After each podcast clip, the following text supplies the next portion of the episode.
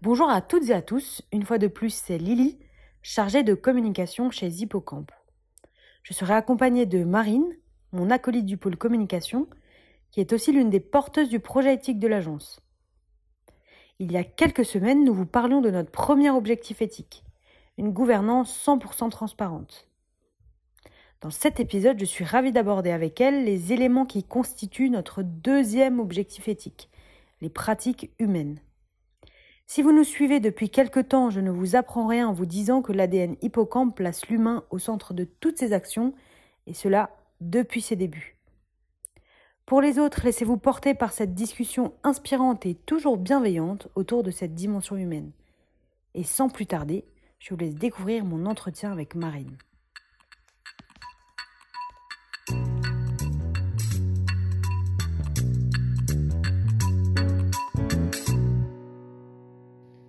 Salut Marine. Coucou Lily. Bah, ravie de t'avoir euh, dans notre studio Hippocampe. Bah ravi, en plus je crois que c'est une première. Oui, en, en physique, c'est une première. Bon. Euh, du coup, explique-nous un peu la vision derrière ce, ce second objectif éthique. Bah écoute, derrière cet objectif d'améliorer les pratiques humaines, en fait, si tu veux, en un mot, l'idée c'est vraiment de placer l'humain au centre de toutes nos pratiques. Donc c'est-à-dire traiter les gens de manière humaine, donc dans l'inclusion, le respect, l'équité, la parité. Et ça, ça veut dire en fait tout simplement prendre en compte les individualités et les différents besoins de chacun et chacune. Euh, l'idée en fait c'est vraiment de traiter chaque personne de manière humaine en fait. Le fait de traiter les personnes aussi avec empathie, bah, ça permet de mieux nous adapter dans nos relations et de construire aussi des relations plus fortes. Donc ça c'est vraiment la vision derrière cet objectif. Et puis le deuxième aspect aussi avec cet objectif, c'est de pouvoir sensibiliser à ces pratiques. Parce que plus on est nombreux et nombreuses à les mettre en place, plus on peut avoir un impact positif sur le monde et faire changer les choses. Après, qui sont les personnes qu'on impacte, euh, qu'on veut impacter avec cet objectif? Ben, C'est tout simplement notre écosystème d'acteurs et d'actrices. Donc on va avoir nos clients et nos prospects, on va avoir notre équipe avec nos partenaires, qui font partie intégrante de l'équipe à yeux. On va avoir les associations avec lesquelles on s'investit. Euh, et puis on va aussi avoir toute notre audience, donc euh, la communauté que l'on a construite sur nos réseaux sociaux, avec notre mailing list, et puis aussi tous les utilisateurs et les utilisatrices de nos projets web et ceux de nos clients. Est-ce que tu peux nous dire euh, d'où vient cette volonté d'améliorer nos pratiques humaines et comment elle s'exprime à l'agence aujourd'hui? Cette volonté d'améliorer nos pratiques humaines vient en fait de notre ADN. Parce que humain, en fait, on l'est depuis le début. On traite chaque personne avec respect et bienveillance, comme un être humain, en fait, tout simplement. Tout revient à ça, en fait. Et justement, avec cet objectif, on tient à mettre cette dimension encore plus en avant et on veut aussi s'améliorer, parce qu'on peut toujours s'améliorer.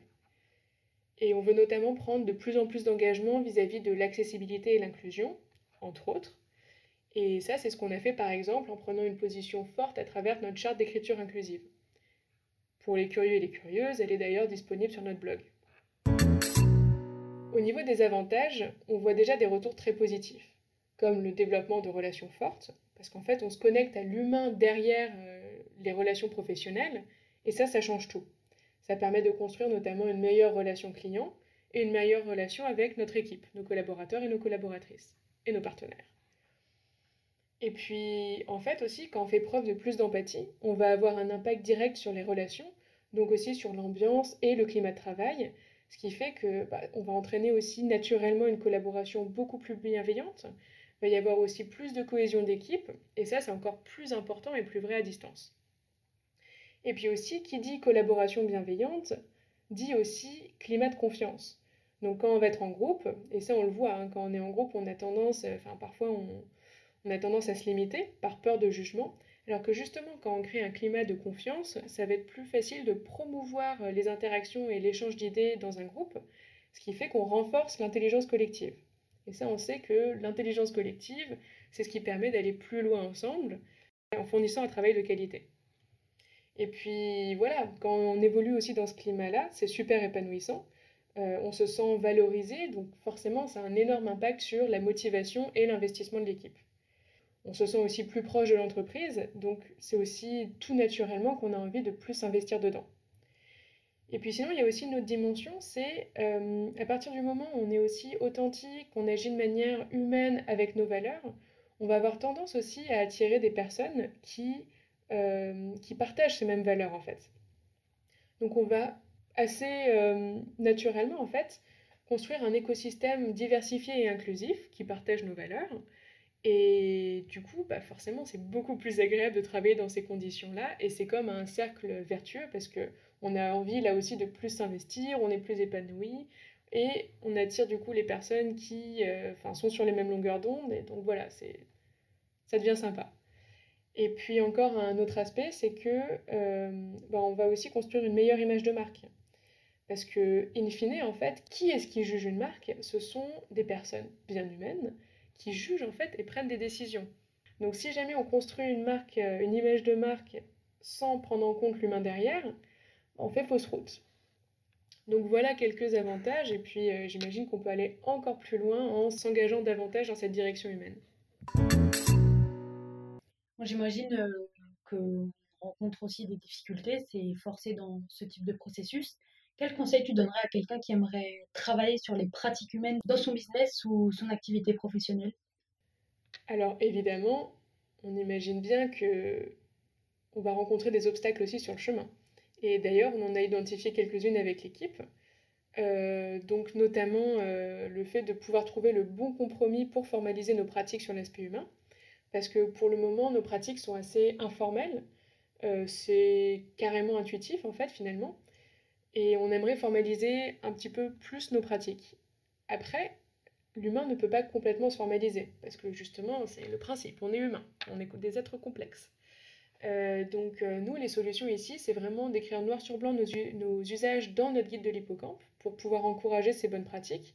Donc le guide de l'hippocampe, c'est surtout un guide destiné aux nouvelles recrues qui nous rejoignent euh, pour pouvoir vraiment partager euh, les piliers de l'entreprise. Et donc là, ça serait l'occasion aussi de leur partager euh, toutes ces bonnes pratiques.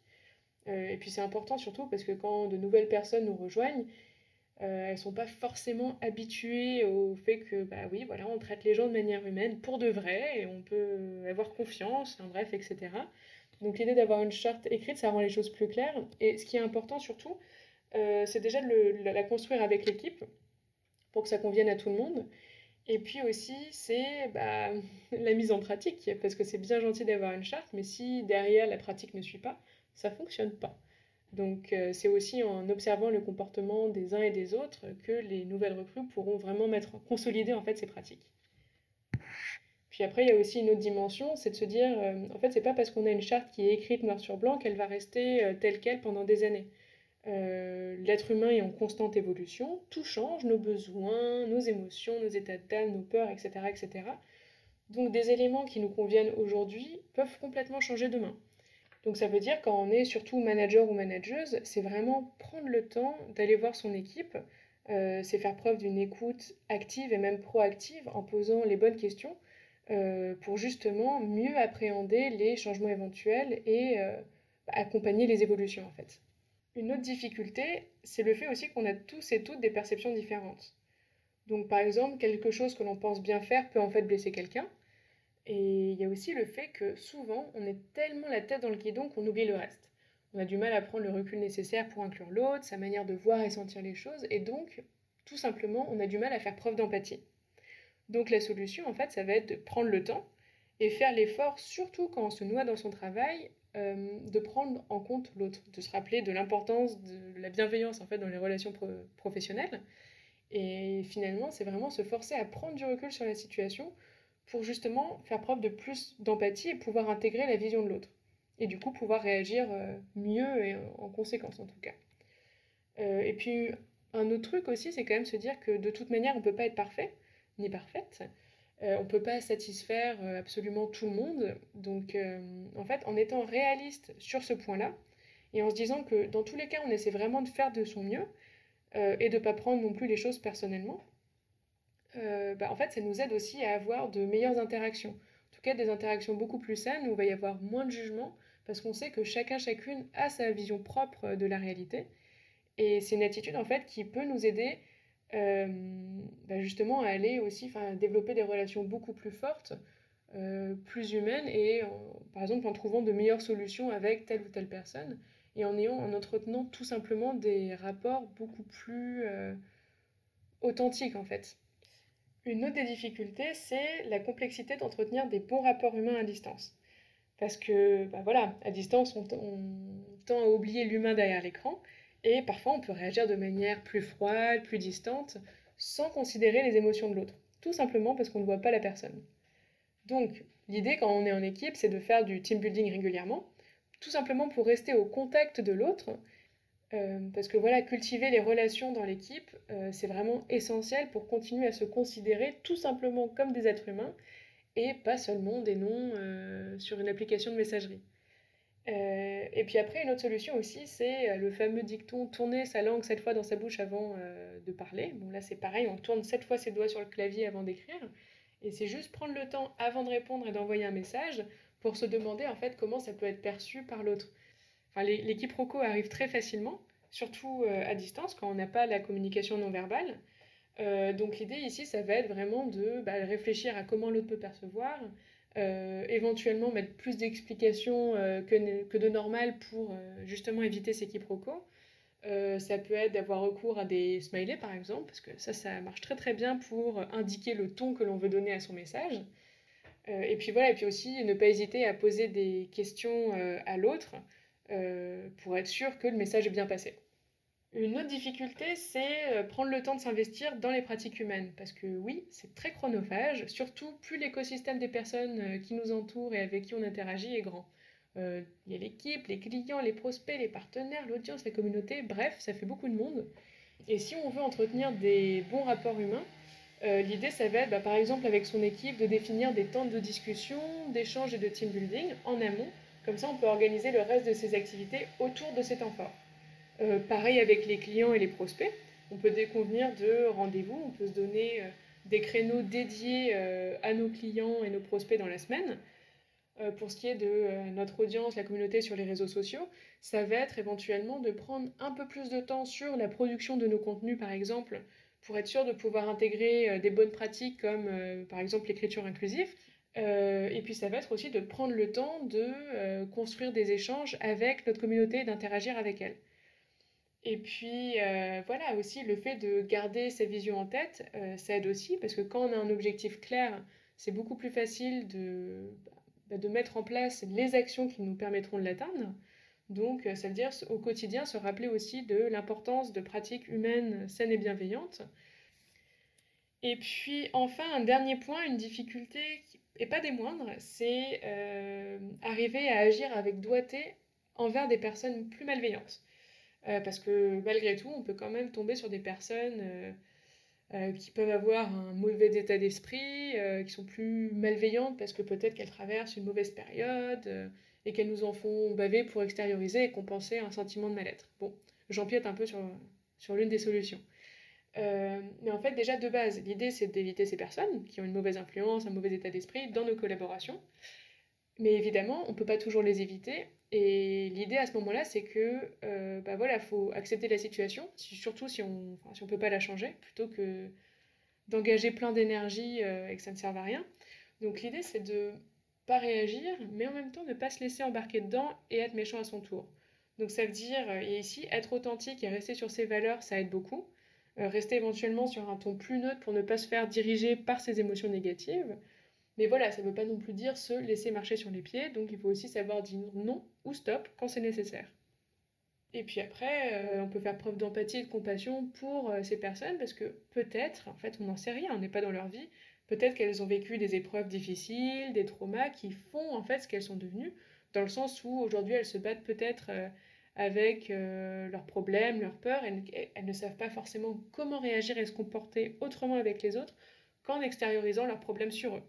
Euh, donc voilà, c'est pas le plus évident à faire, euh, mais pour moi, en tout cas, à mon sens, c'est vraiment à la base de relations saines avec les autres et avec soi-même. En fait, on évite de se rajouter du négatif en plus, on a déjà assez comme ça. Et moi, sinon, comment je vis concrètement cet objectif humain à l'agence? Euh, bah, Personnellement, sur le plan humain, je suis très épanouie. L'équipe est ouverte, bienveillante, je sais que je peux m'exprimer sans avoir peur d'être jugée. Et ça, ça fait la différence. Et puis, en plus, nos avis ont tous la même valeur, que l'on soit CEO ou stagiaire. Et ça, c'est vraiment génial, parce que pour moi, c'est comme ça qu'on peut avancer encore plus loin. Euh, ça crée un climat de confiance et de proximité très agréable pour travailler et évoluer professionnellement, mais aussi personnellement. Euh, en plus, bah, on, a tous et toutes des besoins et modes de vie différents, et ça, les dirigeants le respectent complètement. Euh, encore plus avec les changements de mentalité qui ont été renforcés par la Covid.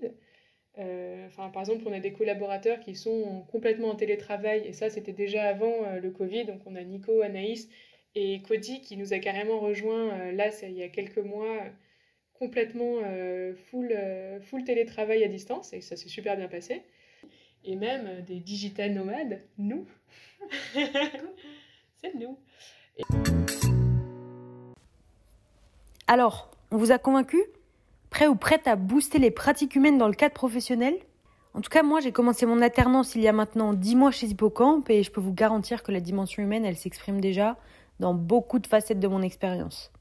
Je peux vous parler de mon intégration qui se fait vraiment très facilement, de toutes ces collaborations bienveillantes qui rythment mon quotidien, du soutien de l'équipe grâce entre autres à l'intelligence collective, enfin bref, euh, liberté et épanouissement total. C'est vraiment très agréable de bosser dans une équipe où les dimensions humaines et la transparence sont le maître mot. Et promis, je ne vous dis pas ça parce que Cyril et Pascal sont dans le coin.